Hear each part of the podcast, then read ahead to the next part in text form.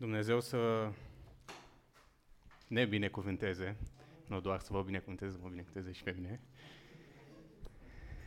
El să fie glorificat și mă bucur că fac parte din această biserică.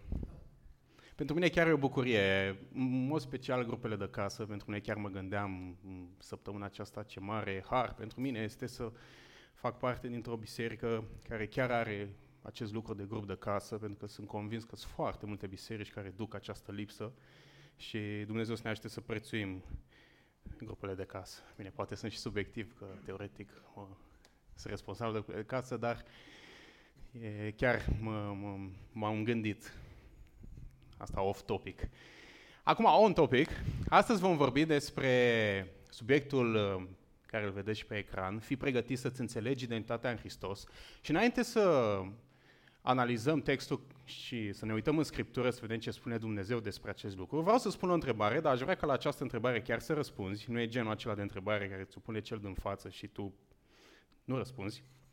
Chiar să te gândești și să răspunzi în sufletul tău la această întrebare și după să o reluăm între răspunsul pe care tu îl dai. Și întrebarea e foarte simplă și este: cine ești tu? Nu numele tău. Da? Dacă ar fi să nu te cunosc deloc, într-o frază în care să spui 3 lucruri despre tine care consider că mi-ar da mie o idee despre cine ești tu, ce ai spune? Cine ești tu? Eu sunt... ... Ce ai răspunde? Cum te-ai definit tu pe tine ca persoană, în așa mod încât eu, care nu te cunosc deloc, să am o idee generală despre tine? Sau ce răspuns aș da eu? Foarte important este modul cum noi, ca și persoane, ne identificăm. Pentru că, deși poate nu este verbalizat acest lucru, nu te trezești în fiecare dimineață și spui eu sunt ... și poate unii fac asta, dar majoritatea dintre noi nu facem asta. Într-un mod inconștient, fiecare dintre noi ne percepem într-un mod anume, ne vedem într-un mod anume. Și este foarte important ce identitate considerăm noi că avem până să ajungem la identitatea în Hristos.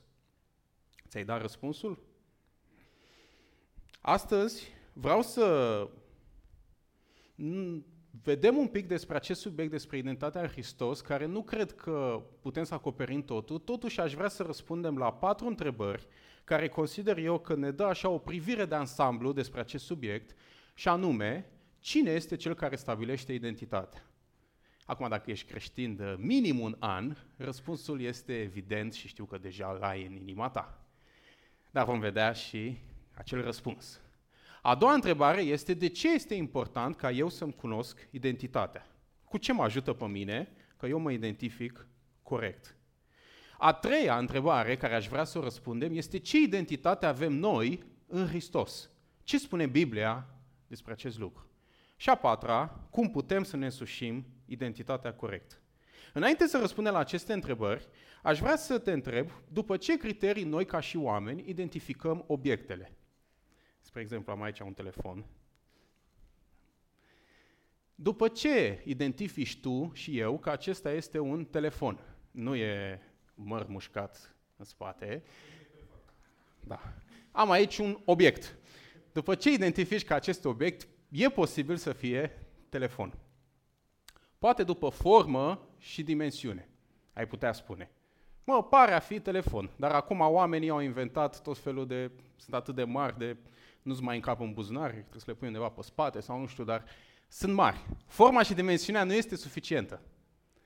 Dar dacă ți-a spune că acest dispozitiv poți să vorbești cu el la distanță și să primești apeluri și să dai mesaje, pare ceva ce ar face un telefon. Acum, dacă îți spun că are și aplicații, e smartphone. Acum, dacă costă de 2 ori cât face, e iPhone. Dar ideea este că avem anumite criterii după care noi identificăm obiectele. Și majoritatea dintre noi, când vine vorba de obiecte, noi le identificăm după ceea ce caracteristicile pe care le au sau ceea ce fac. Dacă are forma și dimensiunea respectivă și face ceea ce ar trebui să facă acel obiect, înseamnă că este obiectul respectiv. Nu cred că există un consiliu internațional de definire a termenilor în care s-au întâlnit câțiva reprezentanți al națiunii și au zis de azi încolo acest lucru va fi numit telefon. Lucrul acesta, bineînțeles, s-a denumit, dacă furnizor a spus, dar după ceea ce face și după ceea ce are, noi identificăm obiectele. Când vine vorba de noi ca și persoane, lucrurile stau un pic diferit. Ce răspuns ți-ai dat tu la întrebarea pe care am pus-o? Chiar aș fi curios să fac un sondaj. Câți dintre voi, în răspunsul pe care l-ați dat, dacă l-ați dat, ați spus ceva în legătură cu munca voastră? Eu sunt, ... și slujba pe care o am. Câți ați spus, eu sunt, v-ați identificat cu familia voastră? Eu sunt soț, sunt tată, sunt părinte, sunt mamă, sunt fiică sau așa mai departe. Câți v-ați identificat cu o calitate pe care o aveți? Fie ea pozitivă, fie ea negativă. Sunt deștept, sunt frumos, sau sunt prost, sau sunt incompetent. Da? Câți v-ați da o astfel de definiție? Când vine vorba de oameni, noi abordăm aceeași mentalitate pe care noi identificăm obiectele și noi definim oamenii sau ne definim pe noi înșine după ceea ce avem sau după ceea ce facem. Și aș vrea să ne uităm un pic în Scriptură, în Matei, capitolul 16, de la versetul 13 la 19, un pasaj în care Iisus vorbește cu apostolii și spune în felul următor. Iisus a venit în părțile Cezarei lui Filip și a întrebat pe ucenicii săi, cine zic oamenii că sunt eu, Fiul omului? Dumnezeu, Hristos, foarte interesat de cum mă identifică oamenii aceștia. Ce percepție au ei despre mine? După ce criterii mă analizează? Ei au răspuns. Unii zic că ești Ioan Botezătorul, alții Ilie, alții Ieremia sau unul din proroci. După ce criterii au dat ei aceste definiții lui Hristos? După ceea ce avea și după ceea ce făcea. S-au uitat la el și au spus, măi, Ioan Botezătorul e direct. Și Iisus e direct. Măi, Ioan Botezătorul e un pic mai ciudat, așa, mai diferit. Și Iisus e. Măi, Ioan Botezătorul pare că Dumnezeu e cu el. Și cu acest om pare că Dumnezeu e cu el. A, păi Ioan Botezătorul. Sau mă, Ieremia era un proroc care părea că Dumnezeu e cu el. Păi e Ieremia. Și definiția pe care ei o dădeau despre Iisus era bazat pe ceea ce Iisus făcea sau pe ceea ce Iisus avea. Într-un alt context, unii spuneau despre Iisus că e un om bun. De unde au dat această definiție? Că făcea bine. Dar voi, le-a zis el, cine ziceți că sunt? Simon Petru, drept răspuns, le-a zis, tu ești Hristosul, Fiul lui Dumnezeului celui viu. Iisus a luat din nou cuvântul și i-a zis, ferice de tine, Simone, fiul lui Iona, fiindcă nu carnea și sângele ți-au descoperit lucrul acesta, ci Tatăl meu care este în ceruri. Petru a avut o altă identitate pe care i-a atribuit-o lui Hristos și a spus, tu ești Hristosul, ești mai mult decât un proroc, ești mai mult decât Ioan Botezător, ești mai mult decât un om bun, tu ești Hristosul. Și Iisus n-a spus, bravo, bazat pe analiza pe care tu ai făcut-o, a ceea ce eu fac și a ceea ce eu sunt, și bazat pe experiența ta de viață și a oamenilor cu care ai vorbit, mă bucur că ai ajuns la concluzia aceasta. Nu ce a spus, ca să știi, originea identității pe care tu mi-ai oferit-o mie nu este de la tine, ci este de la Dumnezeu. Și eu îți spun, tu ești Petru și pe această piatră voi zidi biserica mea și porțile locuinței morților nu vor birui. Îți voi da cheile împărăției celor și orice vei lega pe pământ va fi legat în ceruri și orice vei dezlega pe pământ va fi dezlegat în ceruri. După ce Petru îi spune lui Hristos, uite cum te identific eu, Doamne, originea identității pe care i-a atribuit lui Hristos este Dumnezeu, Hristos îi spune lui Petru, hai să spun și cine ești tu pentru mine. Tu ești Petru și aceasta este identitatea pe care eu ți-o atribui ție. Petre, bazat pe experiența ta, cred că ai fi un candidat potrivit să fii primul prin care eu să nasc biserica. Te pricepi, văd. Ești așa înfipt. Nu. Eu am hotărât înainte de veșnicie, Dumnezeu, ce vei fi tu, Petru. Dumnezeu este Cel care stabilește cu adevărat cine suntem noi. El are exclusivitatea, în contrast cu noi, care ne identificăm după ceea ce facem sau ce suntem. Repet, dacă ești creștin de minim un an, la răspunsul la întrebarea cine stabilește identitatea, automat, spontan vei spune, Dumnezeu, frate, cum să nu, prin cuvântul lui. Eu chiar când ai pus întrebarea aceea, eu am zis, eu sunt creștin, sunt copilul Domnului și nu știu ce ai mai spus. Dacă într-adevăr ai dat răspuns. Și noi știm în teorie acest lucru, că Dumnezeu stabilește identitatea. Totuși, în practică, noi când analizăm pe alții și când analizăm pe noi înșine, de obicei folosim criteriile, așa cum am spus și despre acest telefon. După ceea ce facem, dacă fac asta, sunt așa, și după ceea ce avem, dacă am asta, înseamnă că eu sunt așa.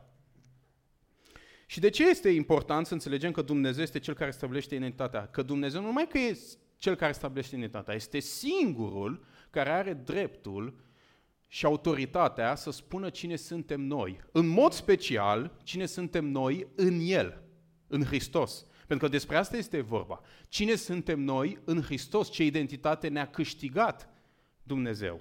Și acum aș vrea să merg la următoarea întrebare și anume, de ce este important ca noi să ne cunoaștem identitatea?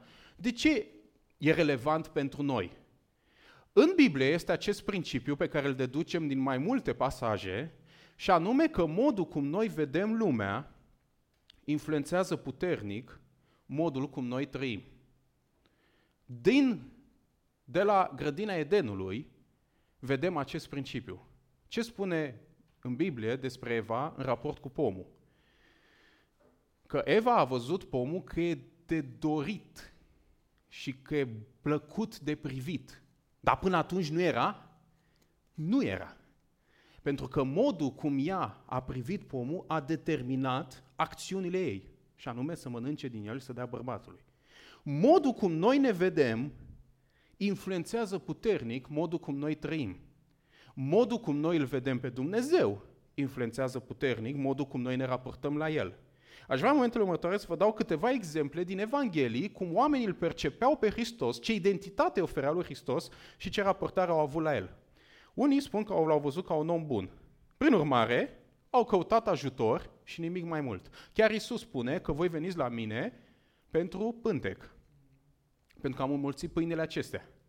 Voi mă identificați doar ca un om bun, care vă ajută. Alții l-au văzut ca un învățător și automat că raportarea lor a fost, vrem să ne înveți. Dar Iisus, când au trecut prin corabie și a trecut prin furtună, ei au fost surprinși și au schimbat percepția despre cine este acesta care poate să controleze și furtuna.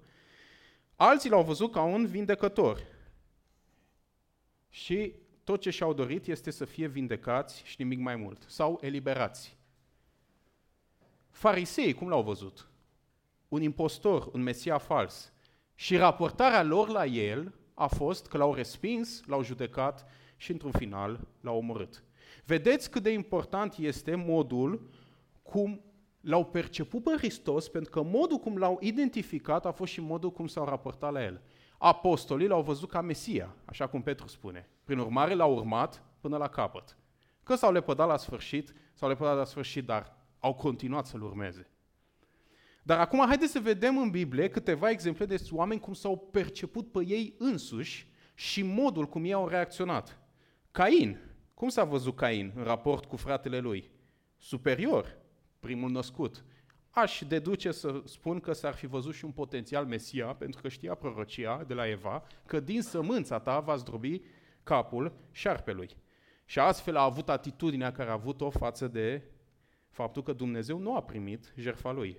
Astfel a avut mândrie, mânie, sentimentul de competiție și, într-un final, ucidere. Moise, cum s-a văzut când Dumnezeu l-a chemat? Bâlbâit. Nu s-a văzut? Eu sunt Moise bâlbâitul. Eu sunt Moise incompetentul. Trimite pe altul. Nu pe mine, că nu mă pricep. Nu sunt capabil. Și astfel, care a fost raportarea lui? Fuga de chemare și de slujire. Gedeon, cum s-a văzut? Spune el însuși a spus, sunt cel mai neînsemnat din cea mai mică familie. din Israel. Deci a făcut el o analiză a toate familiile și a ajuns la concluzia că el este cel mai mic dintre cei mai mici.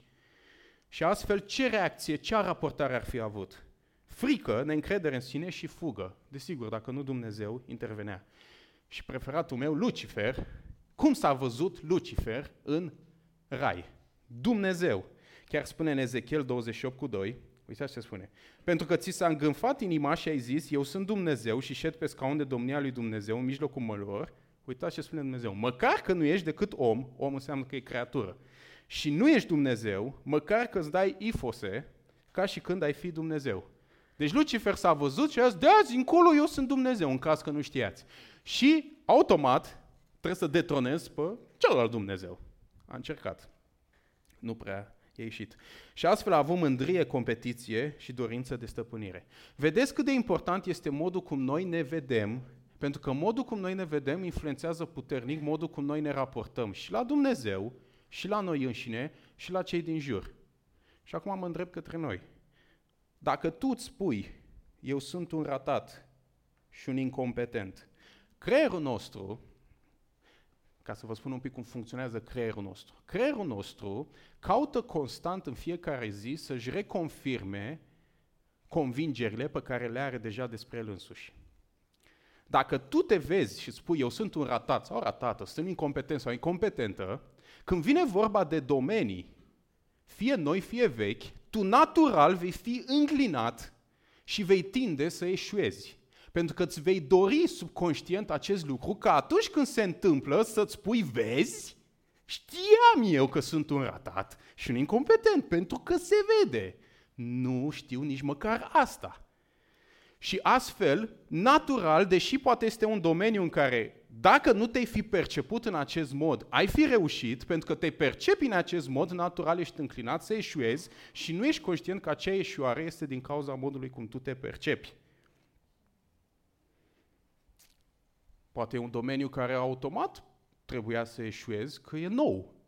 Dar ție ți se reconfirmă imaginea pe care o ai despre tine. Dacă tu te vezi o victimă sau un ciudat,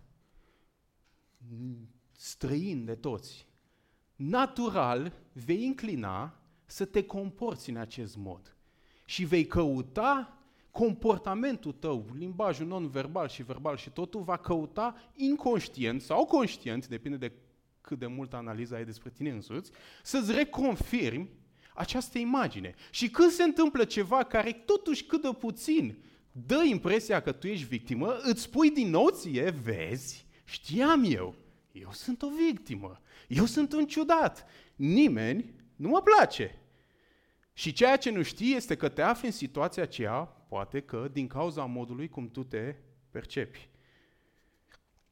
Dacă tu te identifici cu familia, cu munca, cu relațiile pe care le ai, când n-o să le mai ai, când o să le pierzi, pentru că sunt situații când pierzi munca, pierzi familia, pierzi relațiile pe care le ai, pierzi influența pe care o ai, tu vei avea o criză de identitate și vei spune, nu mai știu cine sunt. Pentru că până în momentul de față, eu eram părinte, eu eram soț, eu eram X. De aceea este important modul cum noi ne vedem. Pentru că modul cum noi ne vedem, noi știm în teorie, da, știu ce spune Scriptura, mai mult sau mai puțin, dar în practică, nu știu dacă ai rezonat cu exemplele pe care le-am dat, aș mai avea, dacă vrei, dar în practică, fiecare dintre noi avem anumite comportamente care în spate reflectă modul cum noi ne percepem. Și Dumnezeu cunoaște acest lucru. Și de aceea Dumnezeu, în Biblie, în nenumărate pasaje, caută să ne reconfirme identitatea pe care El ne-a oferit-o. Și astfel aș vrea să vedem în momentele următoare ce identitate avem noi în Hristos. Și sunt multe pasaje, nu doar cel pe care l-am citit, pentru că și cel pe care l-am citit exprimă o identitate pe care Dumnezeu ne oferă, dar sunt multe pasaje care spune de identitatea pe care Hristos a câștigat-o pentru noi. Nu e timp să luăm fiecare pasaj, Totuși, am ales trei identități pe care Dumnezeu ni le spune în Scriptură, care consider că sunt relevante și în care mulți creștini le știu în teorie, dar în practică de multe ori nu se vede că le-am îmbrățișat, pentru că sunt alte identități care concurează cu identitatea pe care Dumnezeu ne oferă. Și aș vrea să luăm aceste identități și să vedem care sunt dovezile că un creștin nu își însușește această identitate pe deplin. Aș vrea să vedem care sunt dovezile că este doar teorie și nu este viață. În primul lucru și cel mai simplu, și repet, dacă ești creștin, de minim un an, vei spune, normal, chiar am și încântat asta. Suntem ai Lui. Asta este prima identitate pe care Hristos ne oferă în El. Hristos ne-a câștigat să fim ai Lui. Și aș vrea să vă citesc câteva versete din Romani. Romani este o carte care foarte mult abordează tema aceasta a identității, cât și Efeseni. Și aș vrea să vă citesc în Romani câteva versete care spun acest lucru. Dacă n-are cineva Duhul lui Hristos, nu este al Lui. Prin extensie, dacă ai Duhul lui Hristos, tu ești al Lui. Că toți cei ce sunt călăuziți de Duhul lui Dumnezeu sunt fii al lui Dumnezeu. Suntem fiii Lui, suntem primiți de El, suntem iubiți de El, suntem acceptați de El. Și voi n-aveți un duh de robie ca să mai aveți frică. Frică de ce? De Dumnezeu, ca și cum nu v-ar accepta. De pedeapsă, ca și cum v-ar pedepsi. Ci ați primit un duh de înfiere care ne face să strigăm Ava, adică Tată. Căci prin El și unii și alții avem intrare la Tatăl într-un duh. Prin Hristos, ceea ce a făcut Hristos, noi suntem primiți de Dumnezeu necondiționat. Noi suntem primiți de Dumnezeu într-un mod necondiționat prin ceea ce a făcut Hristos pentru noi. Noi nu putem face ceva pentru a fi iubiți mai mult sau mai puțin de El. Dragostea și acceptarea pe care ne oferă El în Hristos este necondiționată de acțiunile și comportamentul nostru. Acesta este identitatea pe care Dumnezeu ne oferă. Acum, în timp ce citești acest lucru, s-ar putea ca unul din gânduri să ai: păi stai așa, frate, că trebuie să faci și tu ceva, că nu poți să trăiești oricum.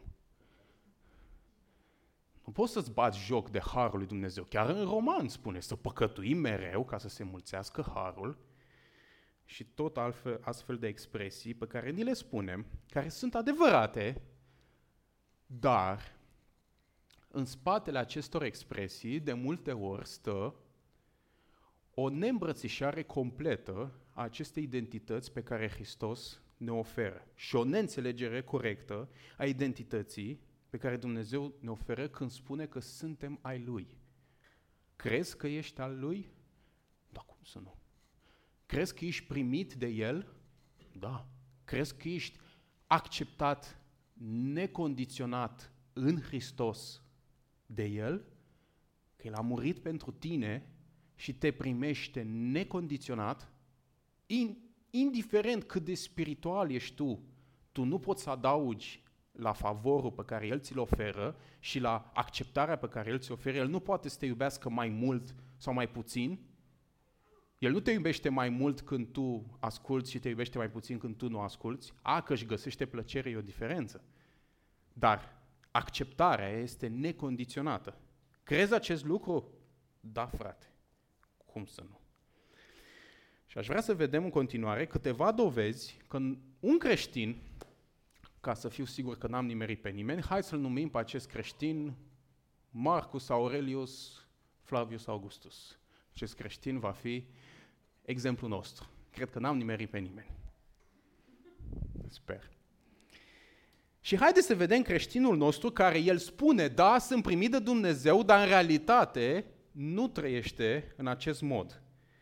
Primul lucru, când persoana păcătuiește, deci când Marcus păcătuiește, pentru a fi cu adevărat iertat, este necesară o perioadă de tristețe direct proporțională cu gravitatea păcatului.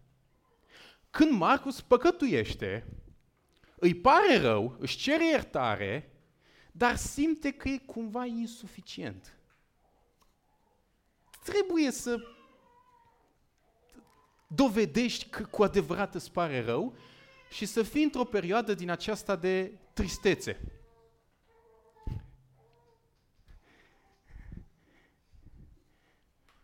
de tristețe. Trebuie să fii într-o perioadă din aceasta în care să... Este direct proporțional cu gravitatea păcatului. Cu cât păcatul este mai grav în ochii persoanei, cu atât și perioada de tristețe crește. Și mă refer la perioada aceea în care această persoană se pune într-o cutie în care se condamnă, în care se întristează și cumva crede că cu cât e mai trist, cu cât e mai supărat pe el însuși, cu atât cumva recâștigă din nou acceptarea în ochii lui Dumnezeu și, în mod special, acceptarea în propriului ochi. Și aceasta este una din dovezi că persoana respectivă n-a îmbrățișat pe deplin că eu sunt iubit necondiționat, bazat pe ceea ce a făcut jertfa lui Hristos. Consideră că este necesar să adauge un pic la jertfa lui Hristos. Dacă sunt trist, cumva Dumnezeu nu o să fie așa supărat pe mine. Și ceea ce face pe persoana respectivă să fie prins în capcana aceasta este că dacă n-ar face așa, este teama că aoleu, îmi bat joc de harul lui Dumnezeu. Aoleu, că înseamnă că eu sunt liberal, mă duc liberal, mă duc în lume sau tot felul de temeri cu care el este prins în această mentalitate, pentru că în spate este o înțelegere greșită a identității pe care Hristos o oferă. Pentru că noi nu suntem iertați direct proporțional cu tristețea pe care noi avem. Ai fost trist 2 zile, dacă ai fi fost trist 3 zile, te-aș fi iertat. Dar pentru că ai fi fost trist 2 zile, n-am ce să fac, te iert așa 75%. Nu, ci Dumnezeu ne iartă bazat pe jertfa Lui. Când tu regreți și tu spui, nu mai vreau să fac, că dacă tu spui, Doamne, nu mai doresc să fac și îmi cer iertare, și pentru că tu ești în El, tu ești iertat bazat pe ceea ce a făcut El pentru tine, nu bazat pe ceea ce faci tu. Următoarea dovadă. Pentru a fi cu adevărat primiți de El sau acceptați de El, trebuie să atingi un anumit standard de trăire. Marcus Aurelius Flavius Augustus are această concepție că, ca să fie acceptat de Dumnezeu, într-un mod real și pe deplin, el are un standard mai mult sau mai puțin definit în mintea și în inima lui. Și el spune, dacă m-aș ruga atâta timp ziua, dacă aș citi Biblia atâta timp, dacă n-aș păcătui atât de mult, dacă m-aș duce la biserică, dacă aș face lista aceasta sau aș face lista aceasta, atunci aș ajunge la un standard în care cred că sunt îndeajuns. Și acum, în funcție de personalitatea persoanei, cei care sunt perfecționiști, când ajung la standardul ăla, să zicem că au auzit 2, standardul ăla mai crește o treaptă. Păi da, mă, te-ai rugat 1/2 de oră, dar puteai să te rogi 1 oră, că ai irosit 1/2 de oră timp, adică totuși. Da? Și crește o treaptă și din nou spune, da, știu, am făcut, dar se poate și mai mult. Frate, în Domnul se poate și mai mult. Da? Nu poți să fii mulțumit cu tine însuți, da? Trebuie să se poată și mai mult. Și acest om trăiește constant cu o stare în care el nu este cu adevărat 100% acceptat de Dumnezeu. Cumva Dumnezeu l-a acceptat, dar așa mai de mult de milă. Știi? Spune în Biblie că în Hristos sunt toți iertați, ieși și tu acolo, n-are ce să facă decât să te ierte și să te accepte. Dar în realitate, ca să fii cu adevărat acceptați de Dumnezeu, trebuie să ajungi la acest standard de trăire. Și aceasta este una din dovezi că persoana respectivă n-a îmbrățișat cu adevărat și pe deplin că este primit de Dumnezeu, indiferent de ceea ce face El. Pentru a fi cu adevărat primit de El, trebuie să ajungă acolo. Și este această perspectivă negativistă asupra relației cu Dumnezeu în care eu nu sunt niciodată îndeajuns pe deplin cum trebuie înaintea Domnului. Și astfel mergem la punctul 3. Îndrăzneala și implicarea în slujire este strâns legată cu cât de spirituală este persoana în acel moment sau perioadă. Persoana care nu îmbrățișează pe deplin că este al lui în el și crede că el trebuie să adauge ceva, va avea când vine vorba de slujire, va avea concepția aceasta, îndrăzneala în slujire, curajul cu care el slujește sau implicarea în slujire este direct proporțională cu perioada în care el se află. Dacă este într-o perioadă în care standardul ăla este la cer și la pământ, are expresii de genul, păi dar nu sunt bine, cum pot eu când eu nu sunt cum trebuie? dacă aș fi cum trebuie, aș putea să slujesc. Sau dacă slujește, n-are aceeași îndrăzneală cu care ar fi avut-o dacă săptămâna respectivă se ruga mai mult sau citea mai mult sau căuta mai mult pe Dumnezeu. Și este această concepție, frate, cu cât direct proporțional. Când sunt bine, am și impact, am și curaj în slujire. Când nu sunt bine, nu pot să fac. Să-mi spui dacă te rezonezi cu această perspectivă. Pentru că în spate acestor dovezi nu este pe deplin acceptat ideea, noi suntem acceptați necondiționat în el. Și următoarea, și nici nu știam că astăzi este cina, dar întâmplarea face că să fie astăzi cina. Persoana care pe deplin nu are această concepție și identitate în Hristos, că noi suntem ai Lui, în El, participarea la cina Domnului este strâns legată cu perioada în care El se află. Dacă e bine, ia și cina. Dacă nu e bine, nu ia cina. Pentru că, frate, nu poți să iei cina oricum. Și ultima, o atitudine negativistă asupra relației sale cu Dumnezeu, cât și o nesiguranță cu privire la mântuire. Dacă este într-o perioadă în care el nu este tocmai bine cu Dumnezeu, dacă l-ai întreba, crezi că ajungi în cer, vezi un pic că se gândește. În sensul în care, bine, mie expresia care îmi place cel mai mult, dar asta este știe Domnul, dar... E vorba de o atitudine negativistă asupra relației cu Dumnezeu în care el e pe cale, dar el știe că nu e bine și nici nu crede cu adevărat că o să ajungă la un moment dat la un nivel în care cu adevărat să fie bine. Dar totuși merge pe cale, că alternativa ar fi să nu mai fie pe cale, așa că mai bine e pe cale, dar e pe cale cu un sentiment din acesta de n-avem ce face și cam asta e. Știi, cam în zona aceea ne regăsim. Pentru că, în spate, la acestor dovezi, plus altele, stă faptul că el încă n-a îmbrățișat pe deplin, din cauza fricii, din cauza unei temeri că va ajunge fie liberal, fie se va depărta de Dumnezeu, să îmbrățișeze pe deplin harul lui Dumnezeu necondiționat în dreptul lui. Și acum vă întreb, asta înseamnă că noi putem să trăim cum vrem? Nu. Asta înseamnă că noi... Când slujim, nu contează cum suntem noi în viața personală? Nu. Ci toate aceste lucruri pe care noi trebuie să le facem, în sensul în care relație cu Dumnezeu, rugăciune, cuvânt, post și așa mai departe, toate aceste lucruri, temelia acestor lucruri nu trebuie să fie ca să ajung la standardul ăla, ca după poate Dumnezeu mă vede cu alți ochi. Și temelia trebuie să fie, eu fac aceste lucruri pentru că îmi doresc să am o relație cu Dumnezeu și îmi doresc să-L caut și îmi doresc să mă apropii de El și îmi doresc să fiu una cu El. Pentru că eu sunt primit de El. Dacă în spatele bulei în care tu te găsești stă frica în care îți spui că dacă eu îmbrățișez asta, mi-e frică că o să devin liberal... Iartă-mă că-ți spun, dar în inima ta tu deja ești liberal, dar nu ai contextul în care să se manifeste. Pentru că harul lui Dumnezeu, ceea ce te ține pe cale și ceea ce mă ține pe cale, nu ar trebui să fie teama, nu ar trebui să fie frica, nu ar trebui să fie niște lucruri în plus pe care noi le adăugăm la jertfa lui Hristos. Pentru că nu aceasta stă puterea pe cale, ci Dumnezeu este Cel care te ține pe cale, pentru că trebuie să ai un pic încredere în Dumnezeu că în El, El este Cel care te ține și El este Cel care te primește cu adevărat. Suntem ai Lui. Următoarea identitate, în Hristos suntem făpturi noi. Și spune în Romani 5 cu 15 și cu 17, El a murit pentru toți, pentru ca cei ce trăiesc să nu mai trăiască pentru ei înșiși, ci pentru Cel ce a murit și a înviat pentru ei.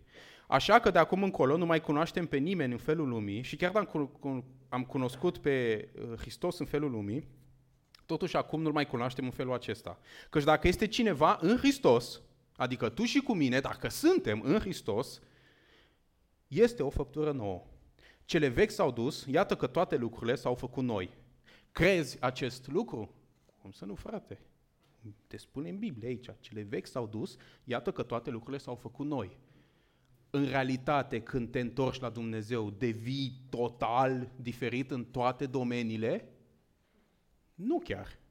Se schimbă priorități mari din viața ta, se schimbă foarte mult viața ta, dar nu toate domeniile dintr-o dată sunt supuse lui Dumnezeu. Și atunci cum împăcăm realitatea cu ceea ce spune Biblia? Când spune că în Hristos câteva s-au dus. Câteva s-au dus, dacă crești într-o anumită maturitate, la un moment dat se fac și acelea noi. Ci vedem că spune că în Hristos ești o făptură nouă. Toate lucrurile s-au făcut noi. Dumnezeu când ne-a salvat și ne-a iertat, spiritual vorbind, El ne-a pus în El. El ne-a pus în al treilea cer. Noi suntem peste toate puterile întunericului. Și noi suntem peste firea pământească care până atunci ne-a robit. Noi suntem peste sistemul acestei lumi și gândirea acestei lumi prin intermediul Scripturii și prin intermediul prezenței sale. Noi suntem peste toate aceste lucruri și în el noi suntem pe o poziție nu de e posibil să învingem, ci de pe o poziție de deja învingători. În el suntem o făptură nouă. Asta spune Scriptura. Noi nu avem o gândire pozitivă, mă trezesc dimineața, cum citise undeva, să te gândești și cu gândirea ta tragi lucruri. Sau cum mai spune unii, nu spune asta că, Doamne ferește, se întâmple. Și dacă eu tot îmi zic că o să am un Mercedes, dar nu am niciun Mercedes, deci se pare că nu prea se întâmplă. Gândirea mea nu atrag lucruri. Și asta nu este gândire pozitivă în care mă trezesc dimineața și spun sunt o făptură nouă în Hristos și sper să se întâmple. Este o realitate pe care Dumnezeu o prezintă în Scriptură și noi trebuie să ne însușim această realitate. Dar când vine vorba de viața de zi cu zi și de domeniul acela în care, clar, Hristos nu este stăpân acolo. Că fiecare dintre noi poate nu toți, dar majoritatea, ne-am întors la Dumnezeu și avem anumite slăbiciuni. Avem anumite zone în viața noastră în care găsim victorie mai greu. Poate chiar foarte puțin. Poate dacă te gândești de câte ori ai găsit victorie în acel domeniu, e foarte, foarte rar. Și cum se împacă domeniul acela cu această exprimare? Ești o făptură nouă. Dovada că un om nu trăiește în această perspectivă este că el spune în teorie, da, sunt o făptură nouă, dar când vine vorba de acel domeniu, are expresii de genul, așa sunt eu. Așa sunt eu de când mă știu și cu acel domeniu, da, știu că spune Scriptura că este o făptură nouă, dar Dumnezeu, la mine e diferit. Și fiecare dintre noi avem expresii de genul, nu știu. Bine, față de noi înșine, poate și față de alții. Nu știi prin ce am trecut eu, încât să realizezi cât de adâncă este situația aceea în mine. Da, știu, suntem o făptură nouă, dar cred că trebuie să ajung cumva să trăiesc cu ea.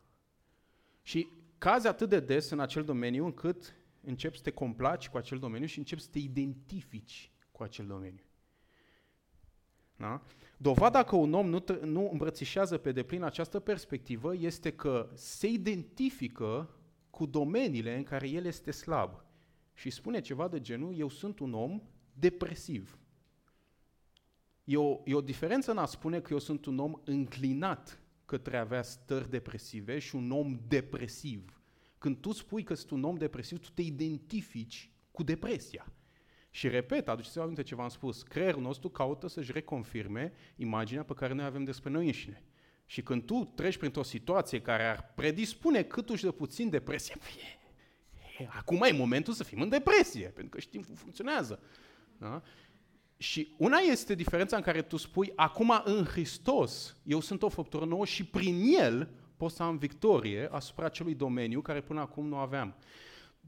Dumnezeu, prin Hristos, ne poate da victorie în lucrurile care sunt imposibile din punct de vedere omenește. Asta este realitatea pe care nu o avem noi când ne-am gândit așa în secolul 21 să spunem ceva fancy. Este ceea ce spune Scriptura și dovedește de-a lungul timpului că sunt oameni care au avut zone în care erau atât de adânci, întipărite în inima și în mintea lor, traume mai grave decât poate prin ce trecem noi, dar prin el au găsit victorie. Pentru că în Hristos noi cu adevărat suntem o făptură nouă. Și tu, ca să îmbrățișezi asta, în primul rând trebuie să îmbrățișezi acest adevăr. Până acum am trăit în acest mod, dar în el eu sunt după o altă poziție. Și altfel percep acel lucru. Acel lucru nu mai face parte din mine. Mă lupt cu ea, dar nu mai face parte din mine. Este modul cum tu și cu mine ne privim. Eu sunt un om mânios. Sau spuneți cum ești. Da? Pentru că noi, în teorie, noi spunem, da, frate, știu, ești o făptură nouă. Dar când vine vorba de acel domeniu, parcă ești și deranjat sau șocat că cineva poate să spune că poți găsi victorie în acel domeniu.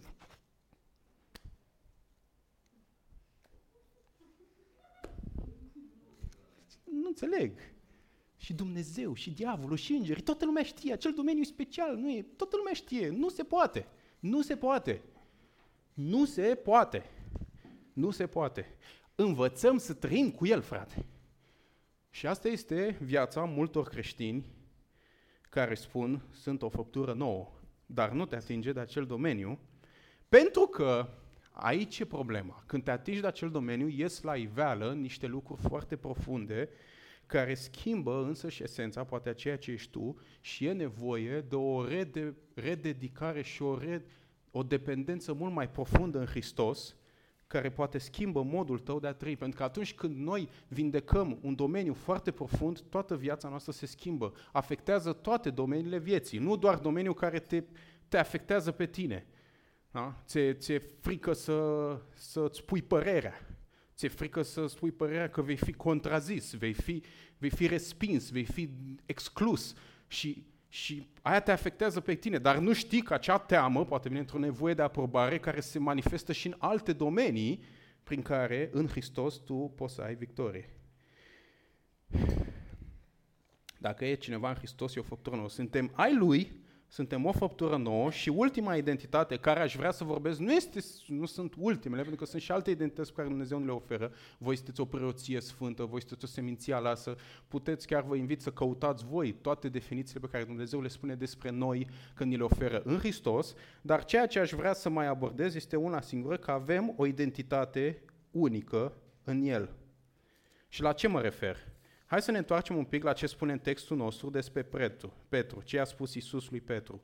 Tu ești Petru și pe această piatră voi zidi biserica mea și porțile locuinței morților nu o vor birui.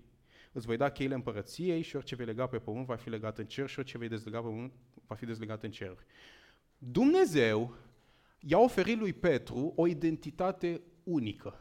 În ce sens? I-a spus, tu ești toate aceste lucruri, noi toți suntem ai lui, în Hristos, noi toți suntem făpturi noi, dar fiecare dintre noi, Dumnezeu ne oferă o identitate unică.